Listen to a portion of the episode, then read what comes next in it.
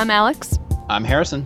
And this is Dream a Little Deeper, a critical retrospective on the Walt Disney Animation Studios films. And today, we're talking about Make Mine music and fun and fancy free. So, today we're talking about an era in the history of the Walt Disney Animation Studios that falls under the radar. From 1946 to 1949, Disney released four films Make Mine Music, Fun and Fancy Free, Melody Time, and The Adventures of Ichabod and Mr. Toad. But unlike the studio's previous non government contract work, these take on a different style. Each film comprises anywhere from two to ten shorts and are typically set to music.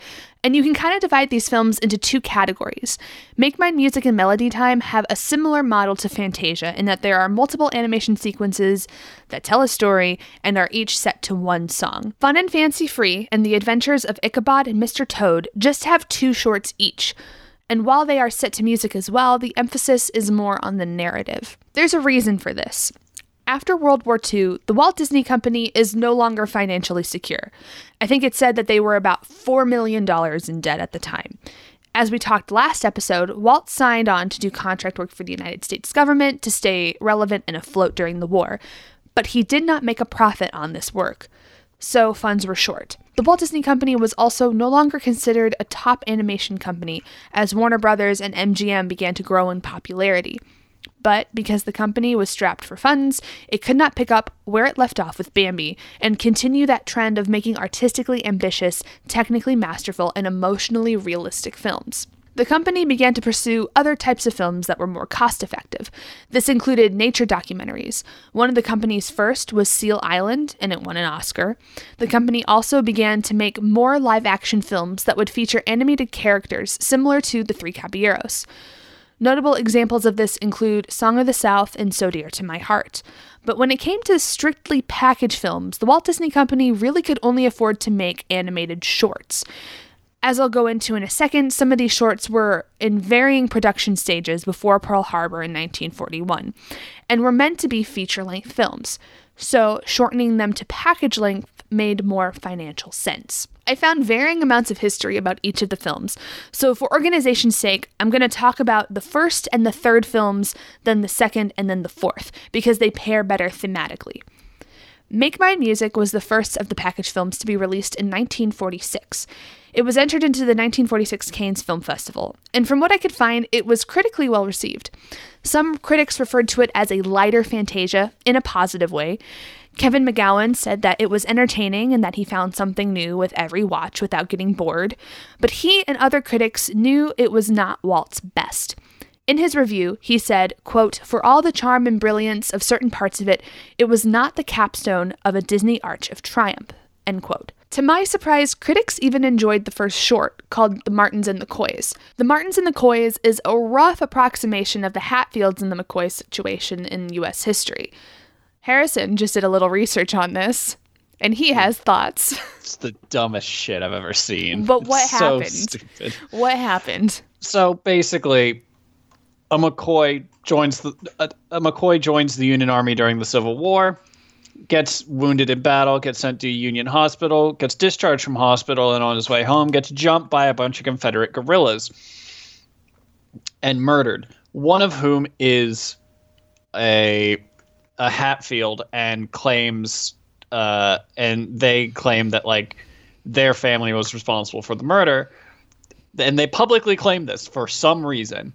So the next 30 years of these two families one like living in the west virginia kentucky area. Like a basically a war breaks out between these two families both of whom like for the civil war being an inciting incident it's very dumb because the majority of both families fought for the south and they just it was just like revenge killings that spawned out into land disputes which spawned out into just revenge killings over and over and over again and i'm just like ah just stop it.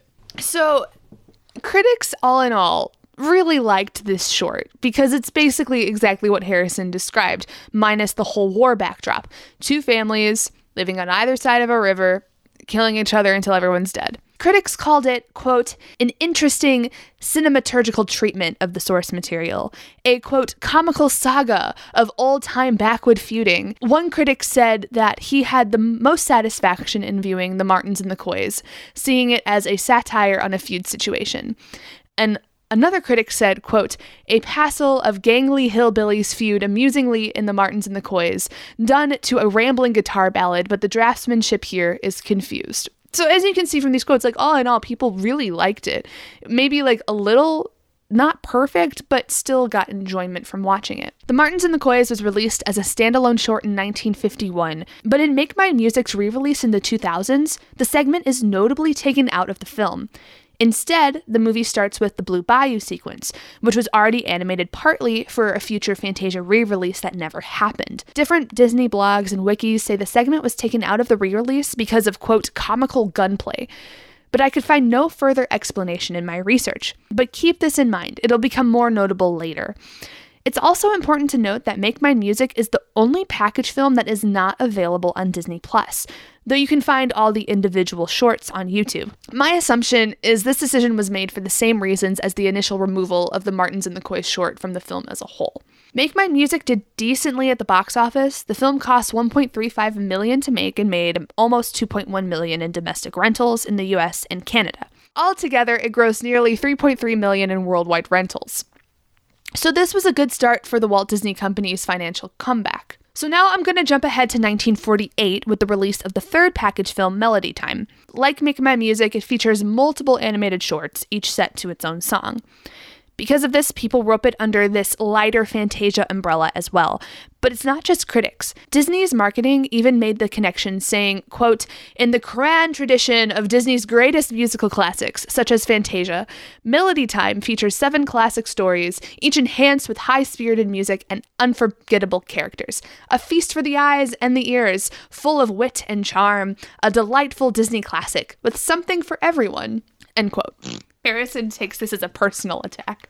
It is. However, Melody Time was not received well critically and got a lot of bad reviews. And modern reviews mostly praised the techniques displayed in the film while also pointing out its faults. Whether because of its more negative reception or for other reasons, Melody Time was not re released until 1998. The Chicago Tribune reviewed it at the time and called it a, quote, sweet old fashioned delight and one of the few Disney animated films that preschoolers can watch alone without danger of being traumatized. The bar is on the ground. It's not apparently. doing well. One of the segments that has come under some controversy since the film's release is Pecos Bill. Harrison and I talk a bit about the short's issues in our discussion, but our concerns were not in line with what critics said at the time of the film's re release. The Pecos Bill segment was heavily edited to digitally remove the cigarette that Bill is smoking throughout the segment. Because of that, there are some segments in the re release where Bill's lip is just sticking out for no reason. In an attempt to remove all signs of tobacco from the film, the re release also removed almost the entire sequence where Bill wrangles a tornado and makes it a slight wind. Critics have since come out to question the company's decision to remove the cigarettes when there are other, more problematic sequences. While I couldn't find any specific backlash of the package's representation of Native Americans, which we talk about in our discussion, critics did question the part where Sue kisses Bill and the guns in his holsters go off uncontrollably. if guns weren't phallic enough. right? What puzzles me is the edits in Make Mine Music and Melody Time don't match up. While I can understand the tobacco paranoia in the late 1990s and early 2000s United States, if the Martins and the Coys package was taken out because of comical gunplay, then why does the Pecos Bill package exist at all? He's shooting off his guns all the time.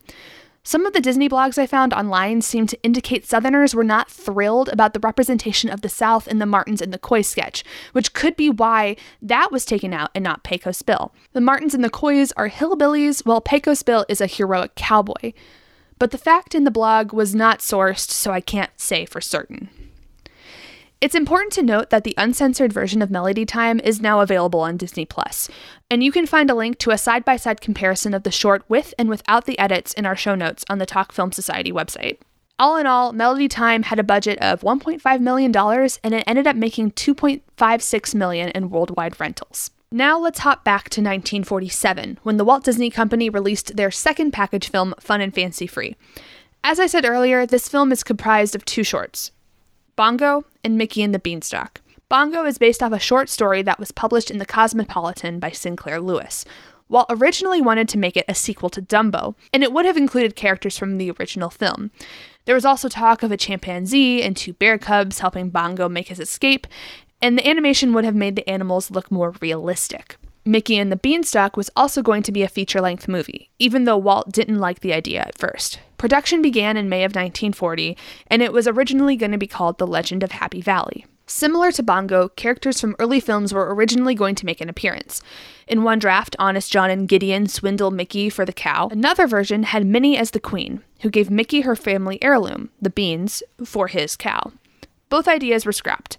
Notably, this short is the last time Walt Disney voices Mickey Mouse. He was an avid smoker, which wore down his vocal cords, so he handed over the job to the head of sound effects, Jimmy MacDonald. I'd like to note that MacDonald is uncredited for his sound work in Disney films, from Snow White to The Many Adventures of the Winnie the Pooh. So this is me telling everyone what he did. One thing the Walt Disney Company did with all their package films is re release the packages as individual shorts for television and film. And that definitely happened with Fun and Fancy Free. In the original film, Edgar Bergen narrates Mickey and the Beanstalk, but in a second version of the short made for television, Sterling Holloway narrates the story. This starts a trend where the story is narrated by multiple different people, including Shari Lewis in Lamb Chop. Man, now I'm just upset that we got we were saddled with the the, the dumb puppet man when we could have had more Sterling, Sterling Holloway. I know. I wouldn't, God. wouldn't have that. That would have been amazing. This this podcast is very quickly becoming just every episode is the Sterling Holloway Stan hour. Listen, he is a national treasure. We love. we love. So, Bongo and Mickey and the Beanstalk were set to be their own separate feature length films and were in development by 1941. However, after Pearl Harbor, the company couldn't work on the productions until the war ended. That, combined with the company's difficult financial situation, meant they had to scale down on production. All in all, critics had a rather lukewarm response to Fun and Fancy Free, but it went on to make $3.165 million in worldwide rentals. The Walt Disney Company's fourth and final package film was 1949's The Adventures of Ichabod and Mr. Toad. Production began in the early 1940s and wasn't going too well until the Bambi team wrapped up on that film and came in to help. But they hit another snag Pearl Harbor. There's a pattern here if you hadn't noticed. By the time Pearl Harbor happens, The Wind in the Willows was already well into the animation process, so that was actually one of the few shorts that was allowed to continue production through the war. But Walt scrapped the project because he felt like the quality of it did not match his previous films. Production picked back up in 1946, but the company went into the project knowing that they were going to make it a package film. Originally, The Wind in the Willows was going to be paired with Mickey and the Beanstalk, as both were narrative shorts based off of books. But they were just really sold on this bongo idea, so Wind in the Willows was eventually paired with Sleepy Hollow. Critics liked The Adventures of Ichabod and Mr. Toad more than the previous films, saying it had good narrative and high energy. Financially, though, it only made about half as much as Fun and Fancy Free at 1.625 million in worldwide rentals. But it did get a Golden Globe for Best Cinematography in Color. So, before we move on to discussion, I want to make a quick note about changes in songwriting at the Walt Disney Company at this time, as music plays such a key role in all four of these films. For all Walt Disney films up until Saludos Amigos and The Three Caballeros, there were in house songwriters under exclusive contract. Uh, they had a handful on staff, but there were two very notable ones. Frank Churchill was a pianist.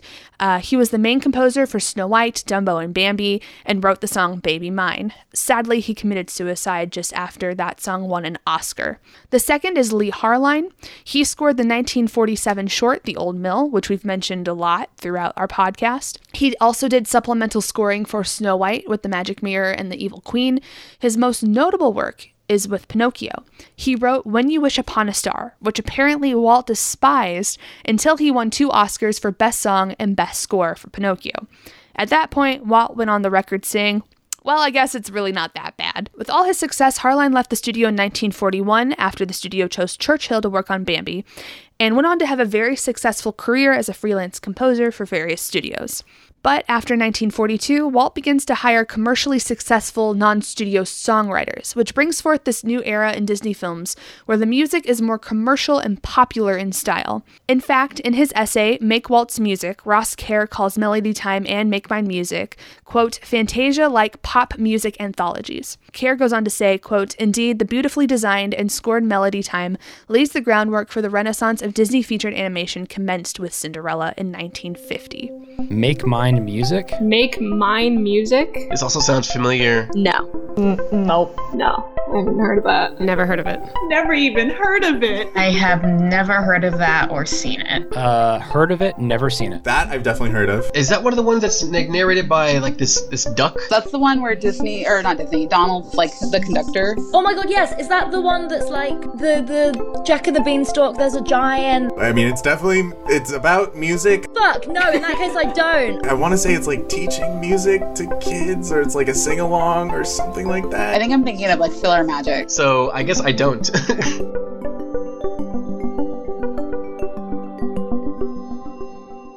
So, I say we st- we start like we did last time. We'll just do each movie individually. You know, make mine music and fun and fancy free this time. We'll save Melody Time and Ichabod and Mr. Toad for our next episode because you know we don't want this to get too long. And then at the end, we'll kind of just do a holistic discussion of all four. If there's even anything you can say about all four of these in connection with one another because they are all over the place. I was I was gonna make a pretty blanket statement, but then I remembered we actually like that la- the last one, and was like, oh no, I can't just say they're all bad. Never exactly, mind. exactly. Exactly. Because that's the thing. You can't just say one thing about all these and have it be true. Um, for those who have not been following our Tales of Woe, this is the second time Harrison and I have had to watch these films. Alex broke all her shit. So we both put this off to like the last minute and basically both just finished watching what we needed Fun to watch for yeah. today. And now we're going to try to talk about these again. How you feeling about this, Harrison? this was bad. This was worse than the first time, honestly. Yeah. Because at least you weren't like as surprised to see what was about to happen. It was all just yeah. like you just kind of knew what was going to happen and you were like, well, like this made me like the one like the segments that I liked last time less mm-hmm. because they weren't as. Like, I mean, we might as well st- just start with "Make Mine Music" because it's the most prevalent there. Yeah. Like I had no patience for any of this at all. so there wasn't even one short that you and that you I tolerated. I still like the fourth wall medium awareness of all the cats join in, but it's just it's this whole- that this whole movie's interminable. It's a I I was able to find a version of it that it was all stuck together. oh, nice. Nice. Man, that did not help matters. An hour 15 straight of these, the worst. I was gonna- Absolute worst. Yeah, because what I did was I went back like I did last time and I just found the individual clips on YouTube. And it made it okay because it segmented it into manageable chunks. Because apart from like Peter and the Wolf, uh, Johnny Fedora and Alice Bluebonnet and the Whale, all these are like five minutes, not even four minutes. Like they're like a manageable length. It's not like you're sitting there and like suffering through a long period of time. So you have little breaks where you can just kind of be like, oh, I can breathe now. like, we don't have to like watch this much longer. But But nope, hour 15 locked in. Boy, I tell See, the really the really frustrating thing is you get to Peter and the Wolf mm. and you're like, "Okay, this is the 7th one." It comes halfway through the runtime. oh yeah, because the back half is so heavy. yeah. Yeah, like Peter and the Wolf is fine because you get to listen to Sterling Holloway, who has become like my fa- my favorite part of this whole project of ours because we get to hear him so much. Right.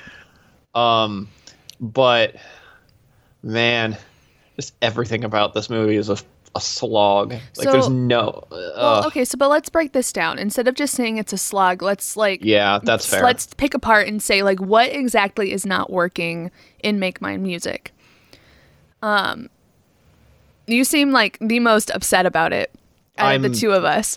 I'm really irritated uh, by this because watching it all in a single thing, Mhm. like one of the things I was really positive on. Fan- sorry, I keep coming back to Fantasia, but it's a good counterpoint because it's also um, antho- an anthology.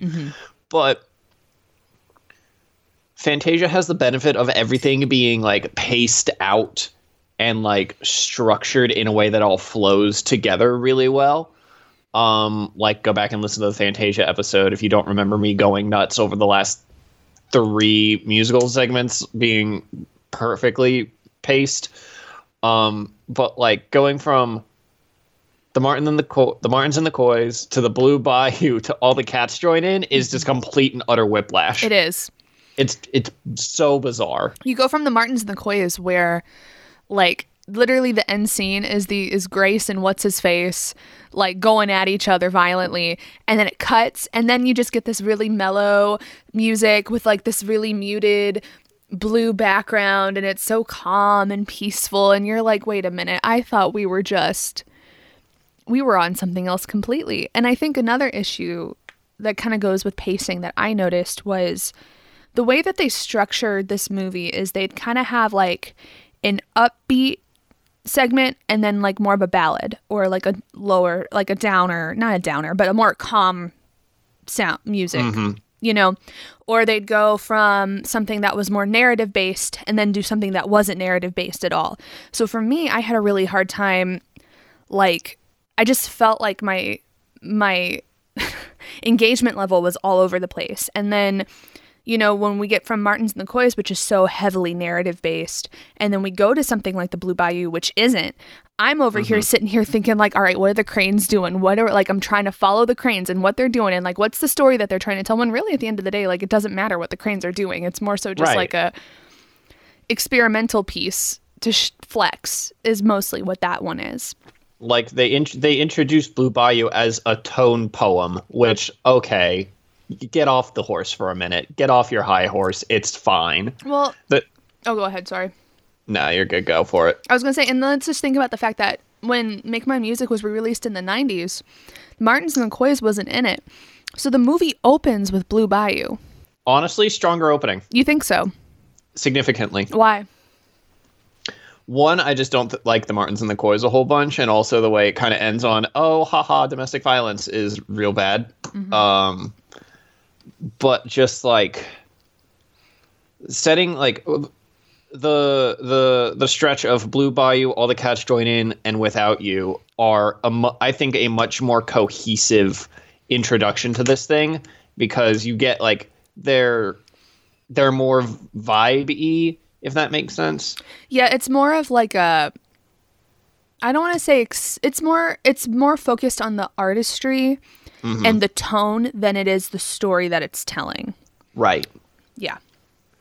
and it more it almost it more evenly distributes out the narrative stuff towards the back end Mhm. and opens with the more artistic tone poemy um aesthetic choices that they make like all the cats join in kind of has a narrative of oh we're going to go out and have a good time uh, which bridges the two and it almost makes it every other one is narrative in some form but then you still have Casey at the bat that happens, and Casey at the bat's bad. We'll get to that one in a second. Because I guess for me, like, as a viewer who found Fantasia to be all right, you know, I think for me, if a movie opened and the first thing I saw was Blue Bayou, I would be like completely disengaged as a viewer, especially when you build towards something that is the whale who wanted to sing at the opera. You know, like what you're going into does and especially like I think you bring up a good point like those first 3 package films are they work really well in tandem. You know, they work as like a they work decently as a unit. But it's if you take that and separate it from like the back half of the film, it they seem like two completely different right. you know pieces together and i feel like yeah which then again i think is just a critique of the package film as a medium in general right like if you don't have something if you don't have the pacing and the thematics down like you did in fantasia then ultimately it doesn't work. Like I said this the last time we recorded it, and I stand by it now.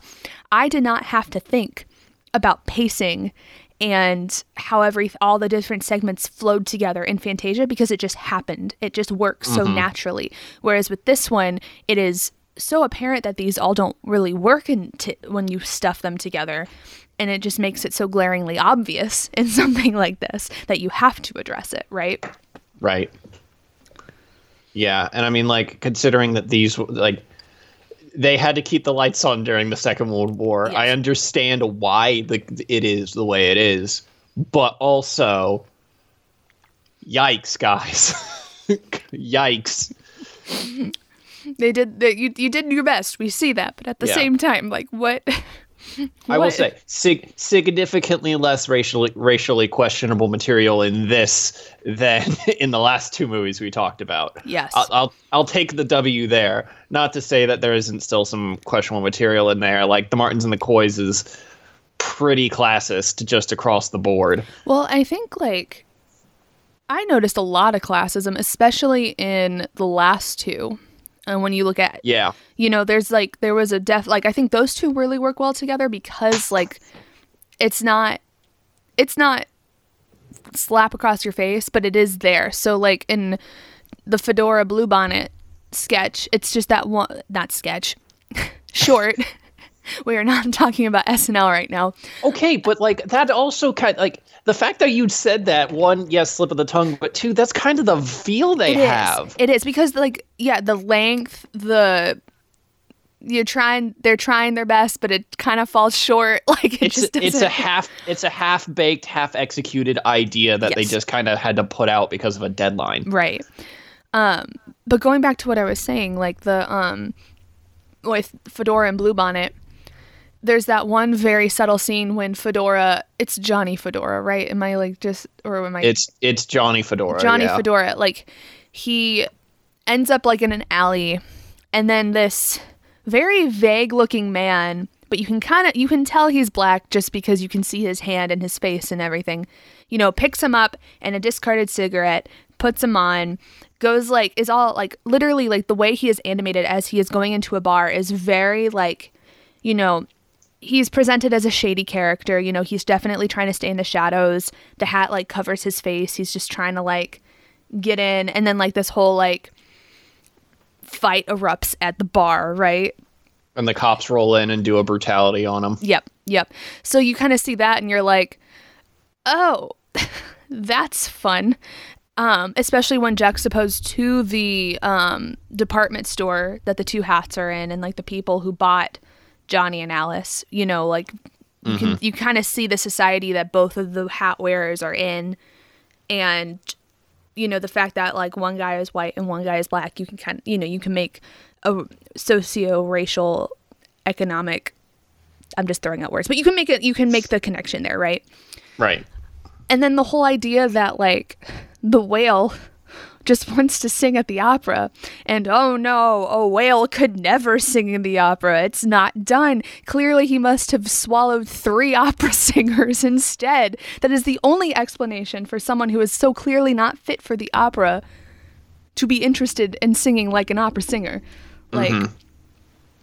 To be, like, they do uh, that gets a little obfuscated because it's a literal whale. yes Um, so I can kind of understand the the captain being like, "Nah, he ate people, and we gotta get him out." But like, I, I I see where you're going with that. I see the metaphor. I see the central metaphor you're working with there. Yeah. that makes that makes sense. Okay. But okay. Anything else on like pacing and flow and tone? No, like th- I think we've covered pacing pretty significantly. The only the only stuff I have left on here is just how bad the individual shorts are. Well, let's talk. Okay, because I guess do we want to go in order or do we just want to jump right to Casey in the Bat? Because I know we both have stuff to say about Casey in the Bat. I fundamentally do not understand why Casey and the Bat is such an everlasting staple of American folklore. I, don't get it. I like. I don't get it. I like baseball. I like baseball fine, but guys, what the hell? What America? Why? okay, explain. what about it? Like, what about the story? Do you not un- like? Do you not understand the appeal about? A, a- a good baseball man struck out. I don't understand why this is so important. I don't get it. He lost the game. It happens. It happens. I don't get it. I just don't understand. Like, why would you devote seven minutes to something as simple so as this? so tri- yeah, so trivial and like honestly, uh, like un unimport like uh unsurprising. Like everybody strikes out. Everybody's done it. Babe Ruth struck out a couple of times. Like, like it it happens, and like uh, I know good poetry is made about unimportant things, but like, and like minute unimportant things are like oftentimes very important in hindsight. But like y'all, someone lost a baseball game. Someone lost a fictional baseball game. It's fine. but it's not fine because it was Casey Harrison. it was Casey. Who is this man? I know nothing about this man. Yeah, we don't. Well, what we know is that he's good with the ladies, he's good with the baseball, and he's a good Christian man. That's all we know. Yeah, that's it. And then he gets the yips at the end and can't hit a baseball to save his life. And just stands out in the rain trying to hit this ball and can't do it. I'm like, okay, Well, I don't care. Yeah, I guess like for me, I just thought it was a very interesting. The whole thing was just a very interesting look at gender and masculinity specifically, um, because it's so hetero. Like this whole movie is very heteronormative, but we really, I think, see gender roles come out in this specifically. Um, at the very beginning, you know, they say, oh, the ladies, like, they didn't understand baseball, but they just went to see Casey, right? It's like they go for the sex appeal. They don't go to, like, mm-hmm. enjoy the game, right? And you have that, them fawning over a baseball player juxtaposed with the men who are so into the game that they're like hitting one another when they don't agree, because that's how we deal with people we don't agree with, is that we smack them over the head and tell them to shut up, you know, makes I total mean- sense. I mean, yeah, it's an East Coast sports tradition. You go to Philadelphia after a sports game, you go and get punched. Wait, really? Dude, Philadelphia people love their sports. It's wild. See, I had no idea. I was just like, guys, calm mean, down. It's just baseball. I mean, there's a reason. Like Philadelphia, like I'm using Philadelphia as a punching bag, but like a lot of cities do this. A lot of a lot of cities and sports fans riot when their teams win, let alone when they lose. Like sports fanaticism is wild. Well, then it's interesting that it's they show it here because what's interesting then is at the end of the movie, not the movie again, the the, the short, when Casey strikes out, you know, he swings the bat, the wind goes everywhere, and then what do we see next? We see life moving on. The birds still sing, the children still play, the sun still shines, life moves on. But Casey But Casey has struck out and Can- can't move past he it. can't move past it. And I just think like for one, I thought it was interesting not knowing anything about this poem or East Coast sports fanaticism that they actually showed this epitome of masculinity fail for mm-hmm. one. I was like, oh, interest like, you know, it subvert- subverts your expectations. I thought he was just gonna hit it and it'd be fine. But then like we, we see is we see him like he can't get over it. It's something that like he's like he literally like he the way he reacts to it is in such like a non mature way that I was like well I guess to me I was like oh this paints a very interesting not necessarily like forgiving image of masculinity, right? Of or like this hyper masculinity. Um and it's a rather honest one that I I felt like. So Yeah. for me I thought that was kind of sad that was satisfying at the end. Now was the build up way too much? Yes, but that was the case for all of these. I would Mm-hmm. dare to say. No, nothing you're saying is wrong. Uh, I just I just don't give a shit. That's fine. That's and I think that show goes Yeah. to show like you can have something with good material, like you know, with something to it, but like if you can't Yeah. get your audience to care about it, Yeah, absolutely. And also, I just I need this needs to be said. Uh, you just American sports fanaticism in general is like this, not just the East Coast. Like I don't want to I don't want to get yelled at for neglecting to mention the fact that uh, like San Francisco and LA people go absolutely batshit when their teams win as well. So no, it's it is it is an American thing. It's not necessary. and then like English soccer fans, mm-hmm. like just sports fanaticism in general is a whole thing. And I do think this does a good job of like highlighting that, especially when the like the umpire is like ready to strike out Casey and the woman is like, kill him, Yeah, kill the right. umpire, and like pulls the hairpin out and like brandishes it like a sword. Right. I'm like, all right, Good to know this is But- what we're doing. Yeah, a bit much, but all right. Any other one you just want to vent about? Not particularly. It's the only like Casey and the Bat's the only one I fundamentally don't under like have issues with because I just don't understand the source material at all. Yeah. Uh, listeners, if you really give a shit about Casey and the Bat and want to defend it, uh, dream. What's the email? Dream a little deeper pod at gmail.com. Write in and tell me off, please. let, let me hear it. Let me hear why that's a good poem, and I will. I will try not to be dismissive. Um, but yeah, no, like Peter and the Wolf, good, good, good Sterling Holloway, good music. Like it's fine. Like everything else here is just kind of fine. See, I But it didn't doesn't like I did work. not like Peter and the Wolf. Okay, explain why. So here's the thing. And I know I brought this up last time, but I'm going to bring no it up one's again. gonna. But no one's gonna hear last time, Alex. But you've heard it, so I don't know if you remember this or not. But I mentioned this last time, and it was that it would have worked. I think the music was great. I just want to say that off the front. Like, I love that piece in general. I wish, A, they didn't have to explain for the first like three minutes Peter is played by the violins. The bird is played by this. You know, I just felt like it took up a lot of time. And Yeah. it's something the audience could have put together as they were watching it. Or if not, something that someone who was really paying attention could put together, right? Like it Mhm. invites you to like engage in it, I think, a little more. Also, I love me some Sterling Holloway. I do. But we really did not need the narration for that. You could have cut out the narration hmm and it could have worked still and better. So what? So what I'm hearing is this would have worked better with the music carrying the story and the animation helping it out. Yes. It, it's it's it's almost like it's almost like there's a whole movie that does that, Alex. Yeah, I'm aware. Yeah, I'm aware. It's a whole two movies that do it. I know. I, Oh. I, I understand what you're getting at. I totally Oh. get I know. I know. I get it. Oh. Uh, I know. I'm becoming a snob. I understand. but I think it's true. Like, and what it made me think of is Sesame Street did a Peter and the Wolf, right?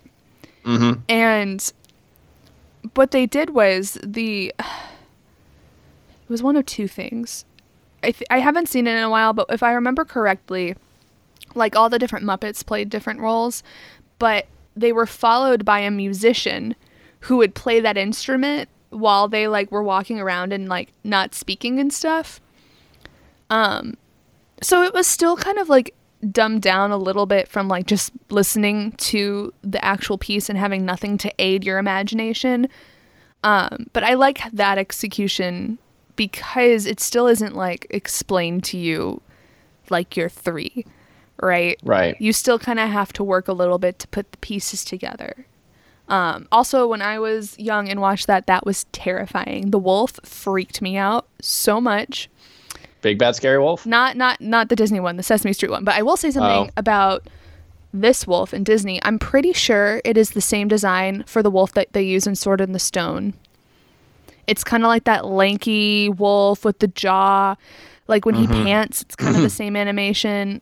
When we get to Sword in the Stone, we'll have to like return to We'll this. have to. Yeah, we'll have to look back. Yeah. Um, I will say something that does kind of it's it's beginning to bug me a lot more is, and I, I talked about this in our Bambi episode, the fact that like they have these serious moments that just completely get undercut by the slapstick that they feel like they have to shoe in. Mm-hmm. Like Peter and the Wolf could have like just told straight with this Disney style. Great, could have been awesome. Love it. Do, go for it. But the fact that they have to keep they keep shoehorning in the weird like slapstick comedy stuff of like people falling over, people like banging their heads on stuff, dropping their fake hats.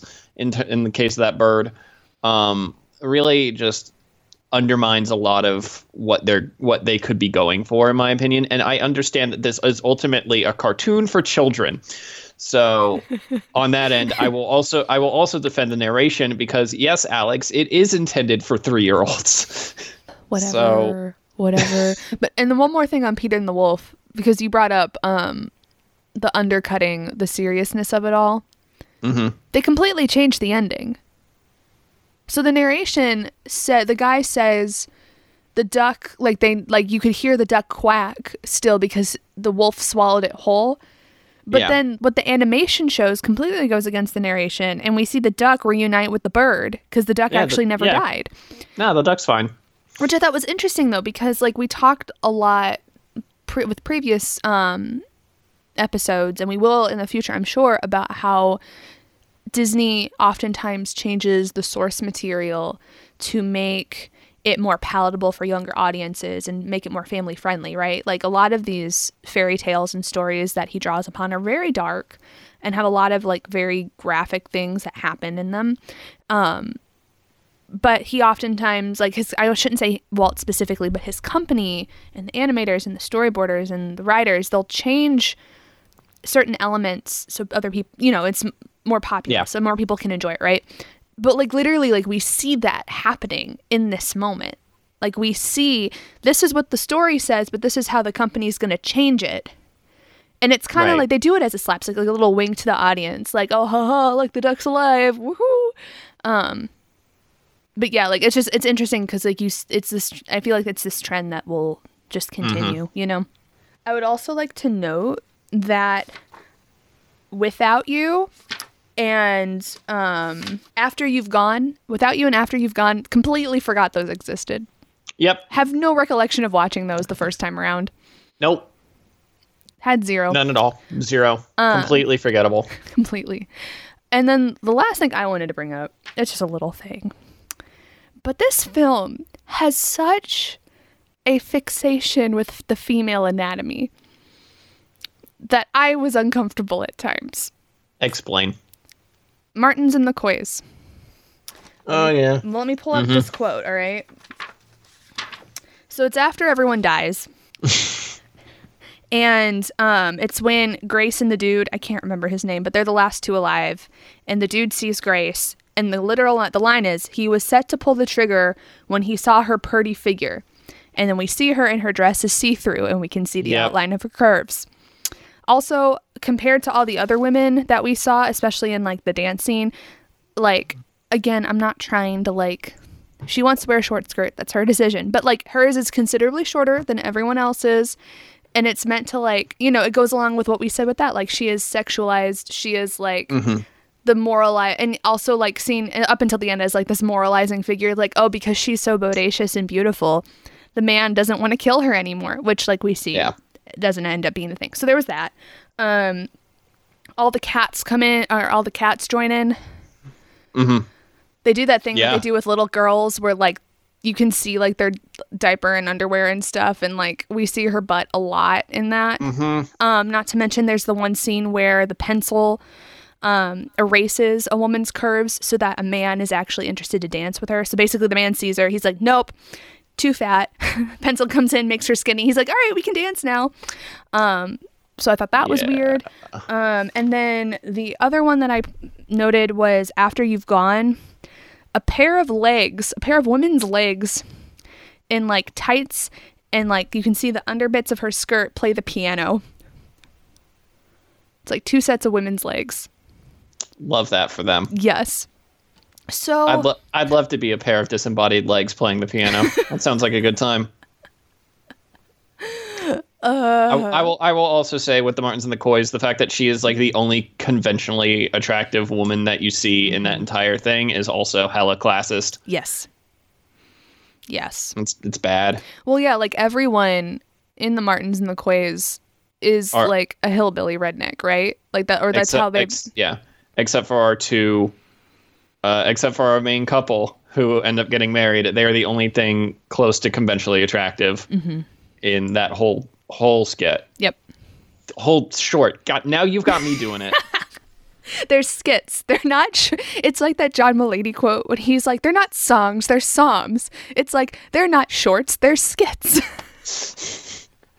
um, yeah. So that was the last thing I had with Make Mine Music. Just like the, Yeah. I don't appreciate it, and I know like it was the 40s, so that's just That's no excuse. the style, It's but it's no no ex- excuse. it's no excuse at the end of the day. Like, do not use the female anatomy as the butt of the joke or as a way of sexualizing women in these Mhm.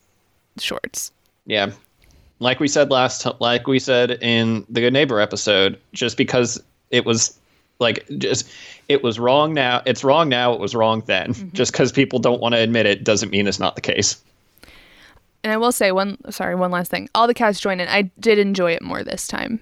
It's it's it's fun. it is fun i will say like there were the bits that i didn't like but the part that really like captured my attention was when the guy phones the girl and the Mhm. way they did that transition was really cool because they drew the phone lines and then they drew the line going into the house and then they drew the house and the girl sitting in the house and then like that's when the phone rang right so i just Yeah. thought that that was clever and i thought that was fun even if Any- like it was yeah. inconsistent in its animation style it's fine Anytime a pencil is drawing a cartoon while the cartoon is going, it's a good cartoon. medium aware Love it. Love it to pieces. Harrison's Good favorite. good. It's the best. Good shit.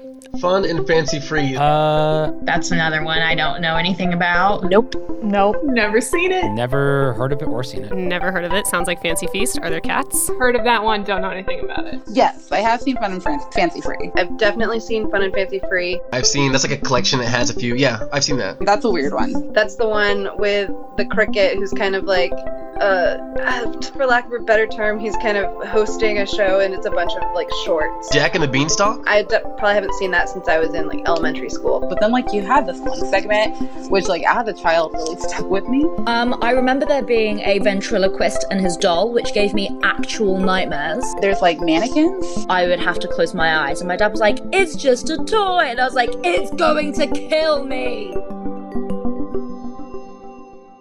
All right switching gears You know what's not? You know what's? Yeah, you know what's not good shit. Fun and fancy free. Fuck this movie. Should I go on my like pacing rant again? Because Do it. My issue with Fun and Fancy Free, and I'm not as impassioned about it this time as I was the last time, so we will probably not go on a 15 minute rant. Alex, nobody can hear that. So basically, the issue with Fun and Fancy Free is that it is two shorts pulled together by a thread. Literally a minuscule one thread count thread that could snap at any minute. And I'm pulling out the scissors because it's time. When you look at Bongo and Mickey and the Beanstalk, what similarities are there except for the fact that they both have a like an antagonist who is big burly and scary which we can get to that in a minute because i have thoughts about uh, willie um and the fact that they both have a quote happy ending what are the similarities Uh, the similarities are they were both supposed to be full length movies, and then they ran out of money. Correct, but that does not mean that they should be in the same movie. Like we have, like we'll talk about Ichabod and Mr. Toad. Like that works well as two shorts put together into one film. Mhm. When you have a story about a bear learning to bear and Mickey and his friends literally trying to not starve to death, they just have different vibes. I also but how do they string it together though? Like how are how is how are they tying these two together? So like the film opens with Jiminy Cricket in his Acting- little boat. Acting completely out of character. yes, completely out of character, just singing about fun and fancy free. And I want to get like, to that I'm in a chill. minute. I'm good. We vibing. I'm gonna like, get No, to- you don't vibe. I'm Ugh. going to get to that in a minute because that made me mad too. All right, so we start with that. so that is where we are beginning. How do we end? We see Willie the Giant breaking the fourth wall, basically, stopping around Hollywood, lifting up roofs. Like how like how does this how does the how do we get from point A to point B? Really, it was as if they kind of had the idea for Bongo. And they're like, okay, Jiminy Cricket comes in, he's out of character talking about fun and fancy free. He puts on the record, we listen to the song, it's done. And then like you kind of get a hint like okay, maybe like how we get to Jack and the Beanstalk making the Beanstalk works. He sees the invitation because he sees the bear and the doll are doing their thing, which also like no. And he's like, okay, I'll go to this party. But the thing that we, the issue we run into is that we jump from a completely animated realm to a completely live action realm. And in a realm where Jiminy Cricket's character has absolutely no consequence. None. Zero. His existence at that party, like the part, the scene could continue without him, and it's okay. It doesn't matter. Like, I forgot he was in that room until we had those random cutaway shots when he's like drinking the lemonade and he's like, oh, that's not good. Like, they literally just threw him in there for some sake of continuity because they were like, well, we can't just abandon him completely or else we could, like, literally, there'd be nothing tying this movie together, right? Right. So, Jiminy, like, like, yeah, like I said, like, he did his existence at the party no consequence. It's as if he isn't even there. He's just a creepy fly on the wall listening to this story. And it doesn't even end on him. Like, even if, like, Willie leaves and he jumps out of the window, he looks at the camera and he's like, oh, that was funny. And then he sings the title song as he walks into the distance. Like, that would be a better ending. And it would tie it together at least a little better. But it didn't. We ended with Willie. I just don't understand who approved this. I love that you called Jiminy the creepy bug in the at the party, like the party isn't already sus as hell itself. Yeah, no kidding. I mean, A, anytime. gro- a grown man with foot with like two puppets and a hand covered in makeup invite a child over to just kind of hang out.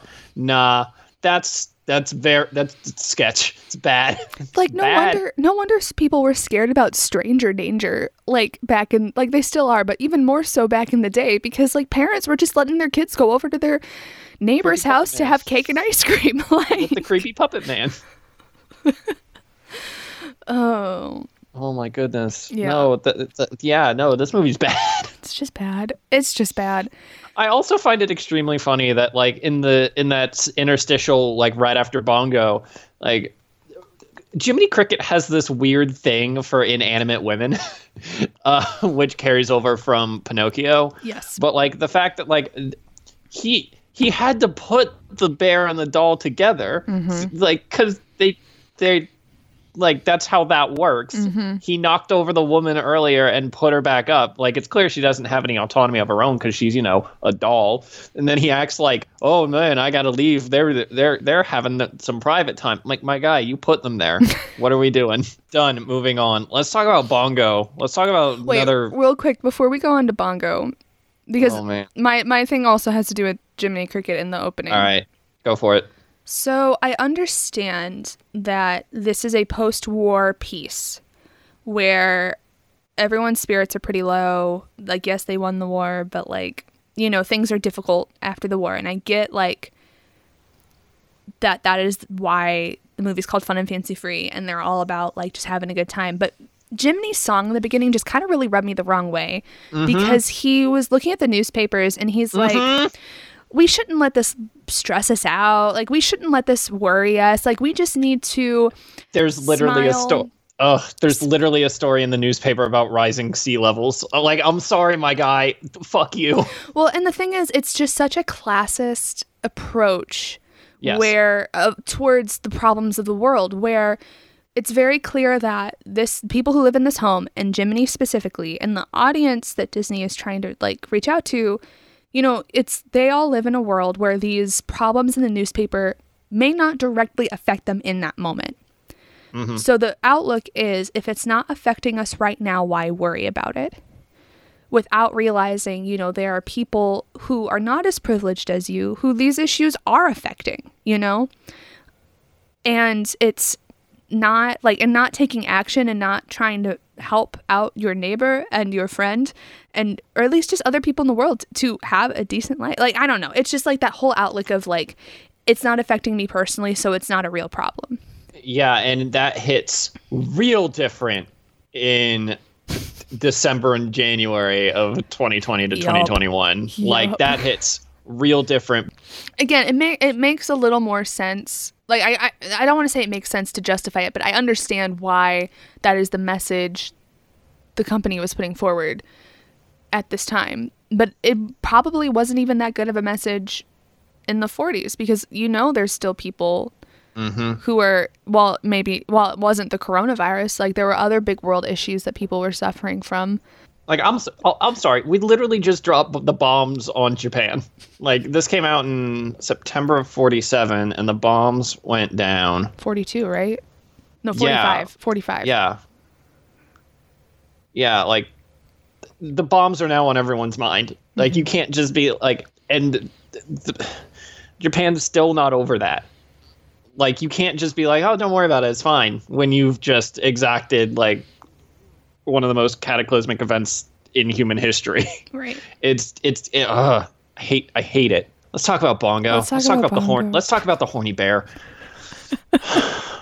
Wasn't this thing supposed to be a sequel to Dumbo? Didn't we talk about that at yeah one so basically what they were going to do was it was going to be a sequel to dumbo but dumbo wasn't going to be in it but they were going to include other characters from dumbo and i think it's it works like even though it's not a, a an official sequel to dumbo it kind of works because you see like we talked a lot about in the dumbo episode about marketing yourself and that performance lifestyle and you know like you know you are the product right and you will find, and you can find personal satisfaction and happiness within marketing yourself as the product, Right. And that will subsist you through uh, life. And hey, guess what? Bongo, what Bongo presupposes is what if it doesn't? yeah It's the and the fact that this was in like if we read this as a sequel to Dumbo, yes, it's different characters, but the thematics kind of carry forwards. Yeah. Because Bongo finds himself in the place that Dumbo does at the end of at the end of that movie,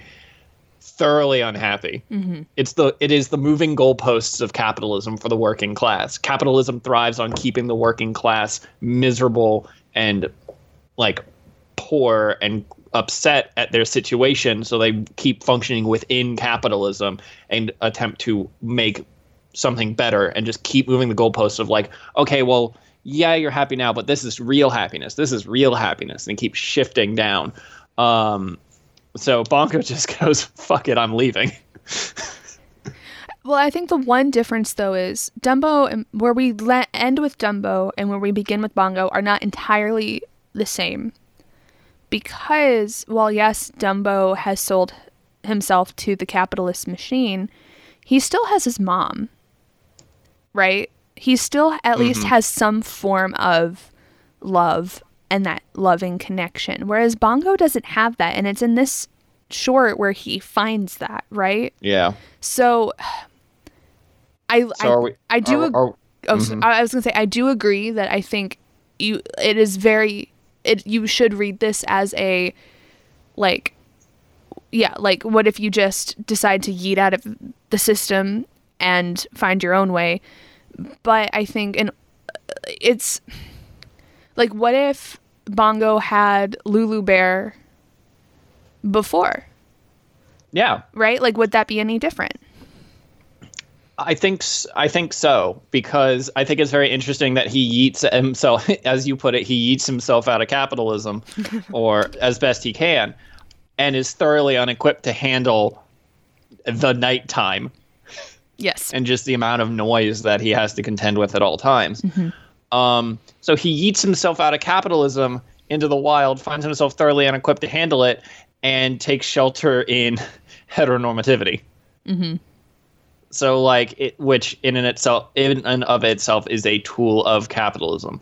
So Explain that, just for people who may not understand. uh, yeah. So the idea that like uh, heteronormativity is such a complicated idea. It's the like, man, how do I even begin to unpack this? Um, it it first off, it starts with the idea that like in American society, at least in our current ca- American capitalist system, I say like I can only speak to the American experience. I can't speak to anywhere else. But there's it's the idea that like like heterosexuality is the default. There is a and you are compelled to participate in um heterosexuality to the to as much as you can. Like it's this notion that of heterosexuality as compulsion, as requirement. So it basically flattens the field and is like the norm is hetero heterosexuality.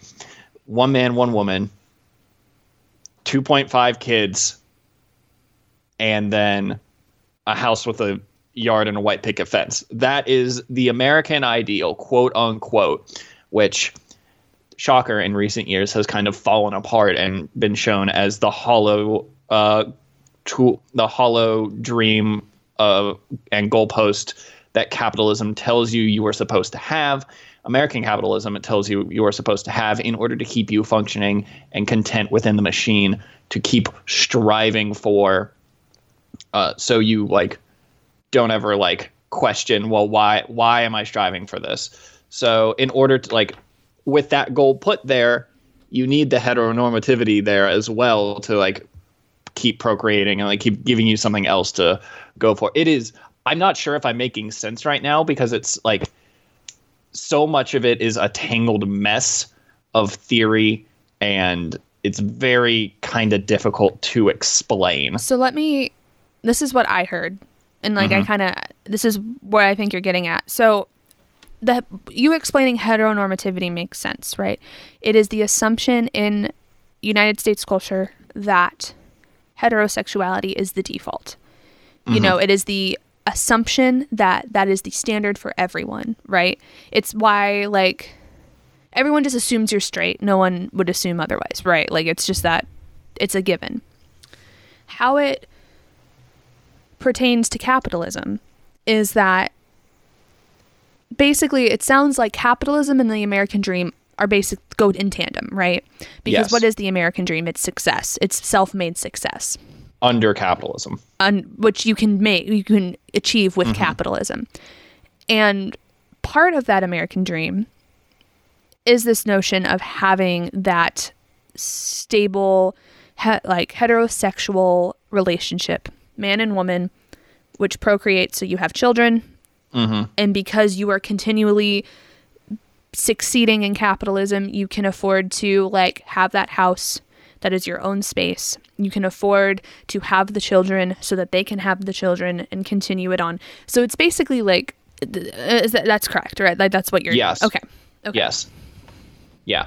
Uh, heteronormativity as a tool for as an enablement for capitalism continuing to function. yes Yeah, it's because you need people Uh, to enter the workforce at the end of the day Mhm. right yeah and you need them to have a reason to continue to enter the workforce outside of just I need to eat. I need to pay my rent Right. or my mortgage at this point because people still had those. Um yeah. So the fact that like he eats himself out of like like th- just exploitative entertainment capitalism and falls immediately into heteronormativity in the woods like out of the like out of one jail uh, no I, mean, I was gonna say out of one jail into another but that's not at all what it is. It's it's weird because like systems upon systems and how they intertwine it's it's just real weird. This it's as soon as you start to think about anything it just gets weird. Well, and I think what it, it goes to show the point that like it makes us question is Bongo going to be truly happy with this new life? Right? right Like or cuz like I think when you say from one prison to the next, like his life in the circus was depicted as a prison. He's shackled as soon as he leaves the stage. He's tossed around, and his room is a jail cell, right? Like it has the Mhm. bars. It's depicted as a jail, which I think is pretty, a pretty bold statement, just of like in general. Um, but and it does echo back to dumbo where dumbo's mom is literally in prison Yes. But then I guess the the thing the the snag in this reading is that when you put these two lifestyles like the capitalist lifestyle and the heteronormative lifestyle, they're separated for one, right? yes in and this no movie. yes and no. Why? They so are. They, why no? They, they are separate in the fact that like they are different spheres of existence and they don't directly affect each other. Mm-hmm. But uh, how does Bongo beat the shit out of the Big Bear? oh, okay.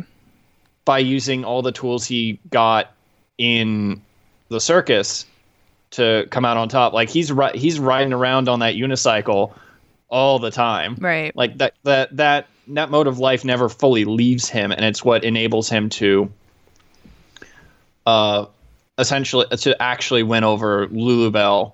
Like like he's he's got her from the word go, you know, love at first sight, yada yada yada. Mm-hmm. But in order to actually like win her, he proves his worth by like flexing the skills he got in the circus. So like they're yes, they do exist in separate separate spheres, um, but they're not completely unlinked from each other. I see what you're saying. I guess the reason why I because like I'm trying to like it's not like he's I don't want to say like cuz he didn't get anything from his skills at the circus, you know, cuz he didn't get compensated or anything. Yeah, very So- very true. So like I I- okay, I see what you're saying there. Um Yeah, but like I guess at the end of the day, like uh, the point I, I'm trying to make is that the the short does not depict his life with Lulubelle as a prison. No. You know, he is out in the open. He learns to climb the tree. He can basically do whatever he wants, whether on the unicycle or not. Right. Right. So it's it's showing like And I probably goofed earlier by say by saying one prison to another because that's not that's not at all what I meant. Yeah, yeah, you yeah, know? yeah. But I guess it's just trying to think of like, but uh, the point I'm making is like, one, is this resolution a a happy resolution or b like a realistic resolution? You know, is it like, yes, Right. it may be a happy ending, but if is this realistically the answer to to yeeting out of the capitalist system? Is what I'm saying, Right. Or And I guess I- what I- I, am I'm wondering. Yeah. I think I think it's meant to be a happy one, but I don't think it's meant to be like because I mean ultimately there is no escape from American capitalism short of tearing it all down. Um, and I don't think that I, that's not something Walt and Co are interested in. Mhm. You know, um, so I think I don't think this was made with that um, that specific narrative in mind. I'm just drawing those connections because like this this is how dumb like it literally picks up where Dumbo leaves off Mhm. in terms of like Bongo's placement at the front and center of the circus, and he's miserable where Dumbo was happy. Mm-hmm. Uh, and granted, yes, they are different characters and want different things, but also Dumbo is like a week and a half old at the end of that movie, so Dumbo's not exactly interested in romance yet because he's a literal child. But I do think that with both of them, you can see that it's like this very typical Disney ending, right? Where Yeah. none of it matters as long as you have the people you love with you, as long as you find that love. And I think we see, like, in that, whether it's romantic love with bon- Bongo and Lulubelle, which we see in all the princess movies, or whether it's like a friendship love, or like a familial love, which we see with Dumbo and his mom, right? It's like the narrative that they are pushing out is like you can't do life without having people around you. That I'm not saying it's right. I'm not saying it's real, but I'm just saying this is the narrative that they are trying to that they are putting out Right. with their movies, Yeah. which is very typical for that's a very typical Disney Mm-hmm. thing. I still don't like this movie. Well, there's clearly a lot to talk about with it though. Like I mean With Bongo, anyways. Yes. The only other thing I had with Bongo was I thought it was interesting.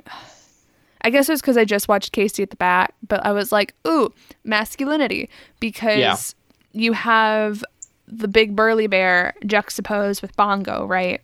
Mm-hmm. And, you know, you assume like the big burly aggressive hyper masculine bear would be like the one to make it out on top but no it's the unicycle riding bow tie wearing like slightly more effeminate but still masculine bear you know he's not big and burly he's the same size as lulu bear like you know they look Yeah. very similar side by side right so it's i don't know i thought it was interesting how they were like Yeah. rejecting that hyper masculine especially considering like apparently bears flirt by punching each other. Mm-hmm.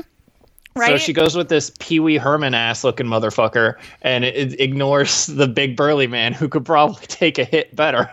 Man, how how weird is it that they flirt by hitting each other? I other? just didn't like that. I was like, like like like I get the term is bears hit on. actually, I don't know. Okay, hold. I'm, I'm looking this up. How looking- do, do- bears flirt? Do bears hit each other to say "I love you"? um, Oh bear communication. Ooh. So I, I googled how do bears flirt and the first thing i get is an is google surfaces a line from the daily mail so fucking grain of salt there wild bears do the twist to flirt with potential mates through their smelly footprints Bear may lunge suddenly toward a threat and slap at the ground or surrounding vegetation. If you lure a hungry bear closer than they feel comfortable with food, you may get slapped or even bitten. so it's like Bop. So it's mostly like a defense mechanism, right? It is a way to scare Mhm. away threats. yeah i don't think that i don't think they flirt by be- by beating each other up Yeah, there is nothing on the Okay, so I'm on bear.org bear.org backslash courtship hyphen and hyphen mating. And there is nothing about slapping each other. Or like hit maybe? Like let me look hit. yeah, nothing about hitting. So there's false. this just in disney presenting false relationship ideals Shocker. shocker So shocked. bears do not hit when they are when they are in love All right, anything else about Bongo? and laugh every every time I hear the name. Bongo is such a good name for a bear. It really is. They did good with that. What a what a weird thing. It's just a weird it's a weird short. It's the whole weird movie. Because remember, we come out of Bongo and we go to ventriloquism. which Ugh, doesn't need which to is- happen. no, it's bad. It's bad. It's just slow and Not funny. and the puppets look so creepy. Ventriloquism puppets always look bad.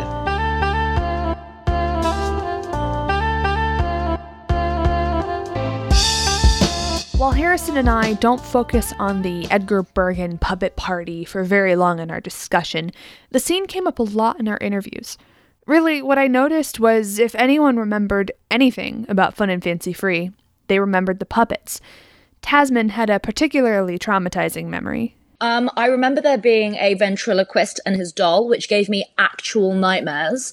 And every time that came on, is he the person that's like telling the story, and then Mickey and his friends sort of come in and it's like a, a live action animation hybrid, like you mentioned. Yes. Um, and every single time the ventriloquist dummy came on, I would have to close my eyes. And my dad was like, It's just a toy. And I was like, It's going to kill me. But I remember watching that one on repeat. Okay. I can't remember much of the actual like stories, but um, I like that was an absolute staple favorite for me as a kid. And what you remember is like feeling scared about the one part. Like, Yes, absolutely. I mean, it's like Pinocchio. It's like, oh yeah, cute, but then also like murdering children. Morgan was also familiar with the Edgar Bergen scenes, and like Tasman, she says that she watched them as a child. Um, it's another one of those. It's another one of those anthology type movies where you constantly like are going to like a new story, um, and most of it is pretty, I guess, like straightforward, pretty normal. But then like you had this one segment which like as a child really stuck with me, um, where there's like mannequins, well, not mannequins, the uh, they're like the dummies. The, ventriloquist. Yes, there's a segment with that. Yeah, yeah, yeah. and it's really kind of jarring because I it hate that man. It happens like halfway through the movie. Like you're watching it, you're fine, and then all of a sudden these really creepy dolls show up and try to tell you the story, and they're really like one's just an asshole, the other one not PC. He has some issues. Like I know, again, like not trying to be PC police here, but like it's not great. Um, but yeah, that Fun and Fancy Free, I've like always kind of like thought was weird. I loved it growing up though. You know, I would watch all of the like the little stories and thought they were great. Had very little attention span, so it was perfect for me. Usually fast forwarded through the dummy part, as, as you do. as you do. Yeah. I I have found that that one that one I'm less surprised about people not seeing as much. But I do think that more people have seen that than they've seen Three Caballeros. So go figure. I don't know what they were thinking, but I think he was just someone that Disney liked because in that same um, Disneyland TV episode I was talking about, where Walt was like, "Work, Magic Mirror," the Edgar Bergen is there with his ventriloquist, his little dummies, and the not PC one hits on Kathryn Beaumont, and she's like twelve. Of course. That makes sense. That checks out. right? I was like, oh, this. He's like, come on, Tuts, you want to get out of here? Find a little, get some alone. Yeah, no, like full on was like propositioning sex with this twelve year old. Like, All right. it's just like no. I think like that, like even in Fun and Fancy Free, like there was like a couple of like comments that they make that I'm like, why are they making that comment in a kids movie? Like I know this is supposed to fly over kids' heads, but I don't think that that would have. I don't think that that flew over my head. I feel like I probably had questions that I just repressed. you know, Right. I was like, oh, can't talk about this. It's like, oh, that's not good. Well, especially because like the Hays office was a thing. Yeah. Yeah. The Hays, the Hays office. So like they would, oh, you know, so they would, you know, like, Censorship. censorship and stuff. Like you think that would Yeah. kick in, but like this is a thing that you, you know, I like when I've been researching, I've been seeing with a lot of Disney films is like Walt can mm. get away with a lot just because animation as a medium is perceived as something like very childish or even like you know it's like oh it's just animation it's just for kids like he doesn't mean anything by it you know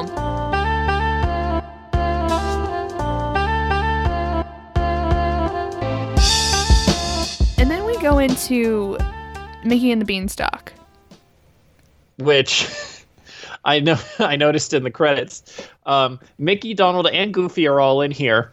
The credits do that thing where they credit uh, fictional characters, yeah which is always fun. Um, the only fictional characters credited are Mickey, Donald, and Jiminy. Goofy's appearance in Fun and Fancy Free is uncredited. poor goofy Poor Goofy. and he was like the most sane out of all three of them Yeah. like if anyone i guess donald shouldn't have been credited he tried to like eat a plate he, he did eat a plate. He ate two plates and a bunch of silverware. goofy God. deserves better Goofy, justice for Goofy. Justice- honestly, hon- the best dad out of everyone in the original Yeah. cast but that's for a later date that is for God. No, no. So many spin-offs. So many spin-offs. But anyways, I guess for me, I had two things that really stuck out to me about Mickey and the Beanstalk. Yeah, The first was the animation of the beanstalk, yeah. specifically. Very well done. Freaked me the freak out. I just like whenever I don't know why, but I am I have an irrational fear of plants growing quickly. I kid you not. No, I'm like Is that why you kill all your plants? I guess so because like I don't know why. I don't know what it is. I think it's because it shows that it's alive, but I have like it it doesn't like like it's alive but it doesn't like it doesn't speak. It doesn't have like a mind, like but it's alive. so I guess it's like it's this idea that like at any moment it could possibly kill me, right? Like it could just one day I could wake up and I could be wrapped in leaves and it's fine. But um so I felt viscerally uncomfortable watching that scene, but I was also very intrigued because of how cleverly the house was destroyed and the sleeping characters would fall but then like would be caught and then you know just like the whole Yeah. bit of that. No, that whole that whole sequence is great. I love I love stuff where they're like, let's play around with like barely catching our characters before they fall right off a cliff. It's very Chaplin esque. Mhm. Uh, and very Buster Keaton, like very very silent era slapstick comedy, and I like that's the kind of stuff I'm here for. Yeah. just give me give me a nice downtime sequence where people are just like falling but not quite. Love it, love it. That doesn't undercut any tone. It's great. I love it.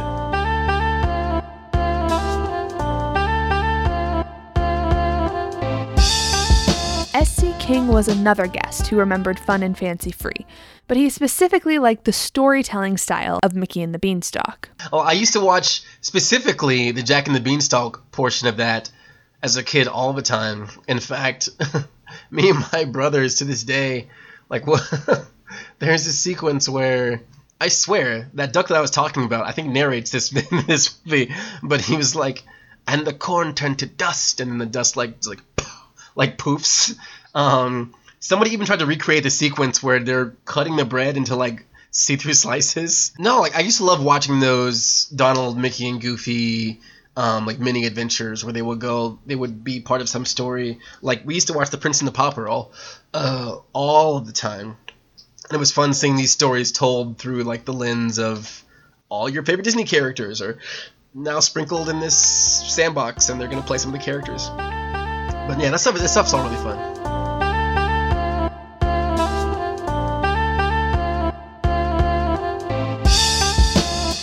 But you know what does undercut the tone? What? Okay, I just have mixed feelings about Willie the Giant's character. Yeah. Like, what are they going for here? Are they going for terrifying and like what could eat me at any moment? Or are they going for like playful, doofy, and really not a threat? Because they toggle between both, right? Because he's not smart, obviously, and so like even the opening when they introduce him, right? He comes in, we see his shadow. It's this big looming character. He's like fee fi fo fo, ah," and then like he comes out skipping and dribbling a ball, and you're Mhm. like, oh, so he's not someone that I should be scared of.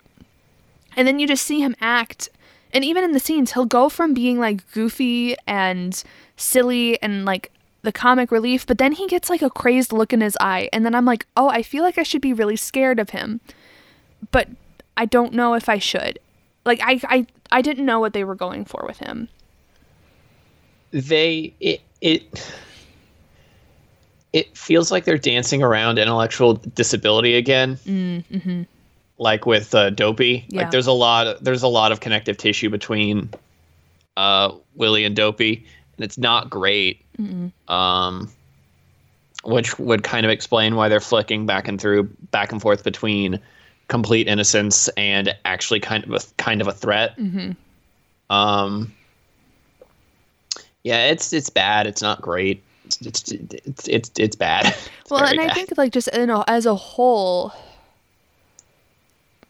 part of me wonders like, okay, what if they were just going for like the really scary, but then like, what's the theme of the mu- the movie? Fun and fancy free, right? We can't have a whole short, especially after Bongo and Bergen with his ventriloquist. That's completely serious, right? You need to have.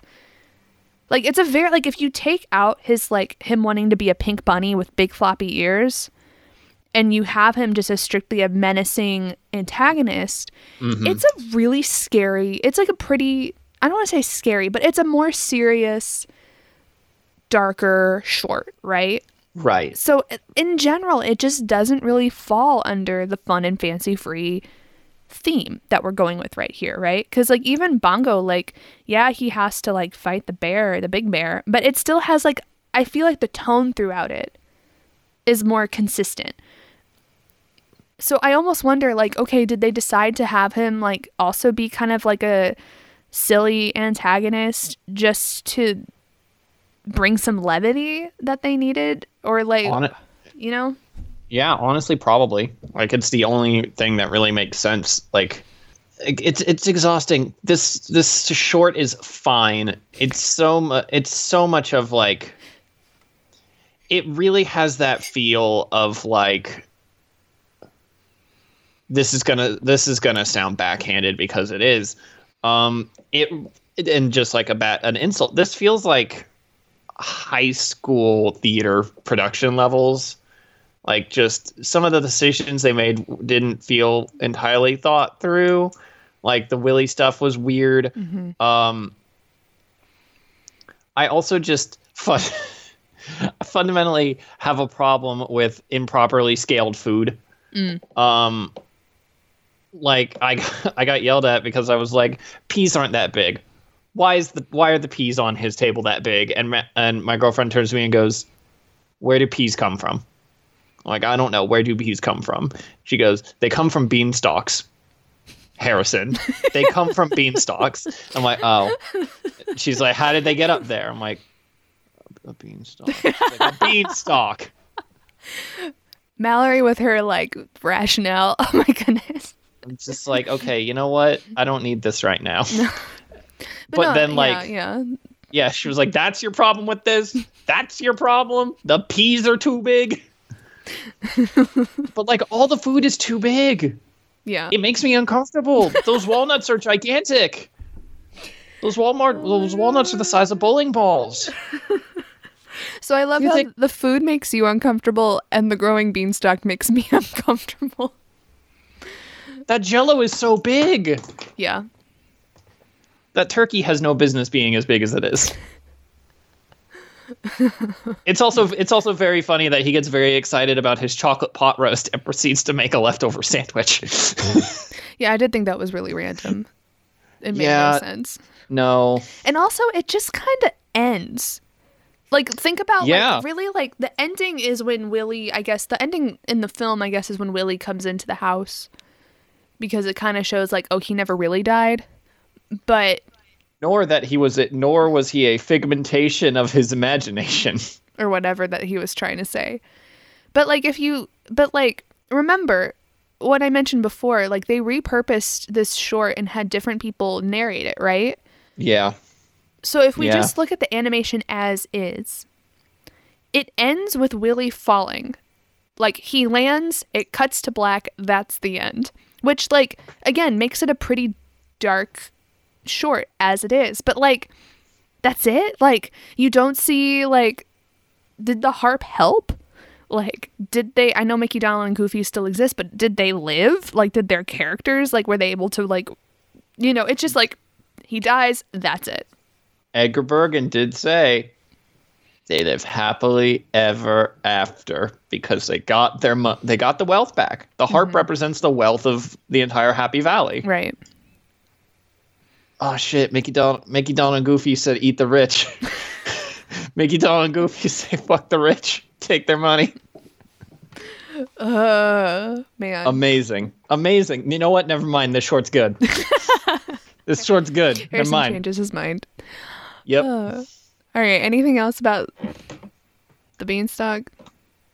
I don't have Um, anything else. I was just kind of like, eh, as a whole. turned I accidentally turned off my sound for a second there. Um no nothing more on the beanstalk honestly. Uh just I did I just remembered something else at the very very start of Fun and Fancy Free when uh when mm, uh Cricket Man Jiminy Mm. is doing his little song dance routine and he's like some people like books with titles 5 miles wide and I'm just sitting here like excuse you how dare you attack me in this manner?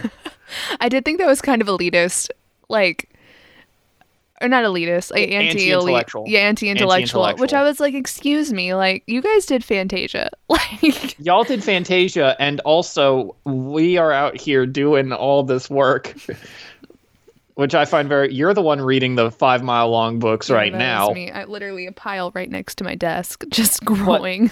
But then also they hit that button again when Edgar Bergen is explaining like, oh, the giant didn't exist. He was a phantasmagoria of your subconscious mind. Like, get out of here with your like one, the anti-intellectualism is bad, but two, like no one uses no one talks like that. To be mm-hmm. like, he wasn't really, he was just part of a story. Boom, done. Same thing. Problem solved. No issues here. Right.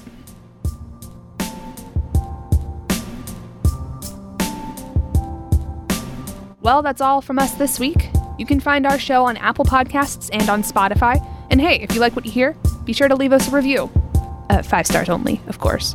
You can find me on Twitter at Alex underscore Isaak. And you can find me at play underscore champion. You can also follow the show at Dream Deeper Pod on Twitter and Instagram. And you can write to us at dreamalittledeeperpod at gmail.com. Special thanks to all of our guests for taking the time to talk to us for this episode. You can follow Tasman's book blog at T Books and Tasman on YouTube and Instagram. And you can follow her poetry page at Tasman May Poetry on Instagram. You can follow Morgan at Modane on Instagram. You can find SC King at SC King Official on Facebook. And you can watch his film 300 Days to Mars on YouTube. Join us next week as we continue our discussion of the package films with Melody Time and The Adventures of Ichabod and Mr. Toad. Until then, dream on, silly dreamers.